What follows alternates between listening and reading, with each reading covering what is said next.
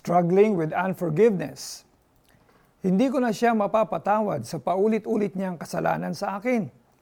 Ito na ang huling beses kong magpapatawad. Hindi niya deserve ang kapatawaran sa laki ng kasalanan niya. Ito ang linyahan ng mga inaping bida sa drama.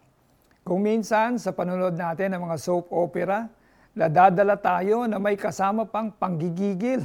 Tapos bigla mong maiisip ang mga taong nang agrabyado sa iyo. Pamilyar ba ang ganitong eksena sa iyo? Let me share with you another scene. Alam mo ba ang kwento ng unforgiving servant na mababasa sa Matthew chapter 18 verse 21 hanggang 35? May isang servant na may utang sa kanyang hari na nagkakalaga ng 10,000 dinari. It's between $430,000 and 1 million ngayon. Hindi niya kayang magbayad kaya humingi siya ng mercy at kinansila ng master ang kanyang utang dahil sa awa. After that meeting with his master, nakasalubong nito ang fellow servant niya na may utang sa kanya ng 100 dinari, between $4,300 and $10,000 ngayon. At siningil niya ito. Nakiusap ito sa kanya, asking for more time to be able to pay, pero hindi siya pumayag. Pinakulong niya ang may utang sa kanya. Nakarating sa hari ang nangyari at pinatawag siya. He ended up being jailed himself hanggang sa mabayaran niya ang utang niya.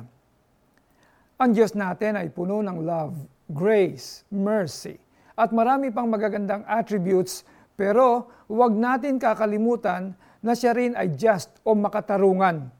Kahit na hindi ka mapaghiganti pero kung meron ka namang unforgiveness, this is still not pleasing to Him. Ang nais niya ay maging forgiving tayo sa ating kapwa kahit paulit-ulit pa. Dahil ganito din ang inoffer niya sa atin. Unlimited grace and forgiveness. Let us pray. Dear Heavenly Father, marami pong salamat sa kapatawaran na laging available sa akin. May I always be reminded of your forgiveness to me. Tulungan niyo akong mapagtagumpayan ang unforgiveness ko I want to always honor you with my life. In Jesus' name, Amen. Application, huwag magpapadala sa drama ng buhay dahil hindi ito spiritually healthy. Desire to do the will of God. Itaas sa panalangin ang struggle mo sa pagpapatawad and believe that God will answer your prayer. Lumapit si Pedro at nagtanong kay Jesus, Panginoon, Ilang beses ko po bang patatawarin ang kapatid kong paulit-ulit na nagkakasala sa akin? Pitong beses po ba?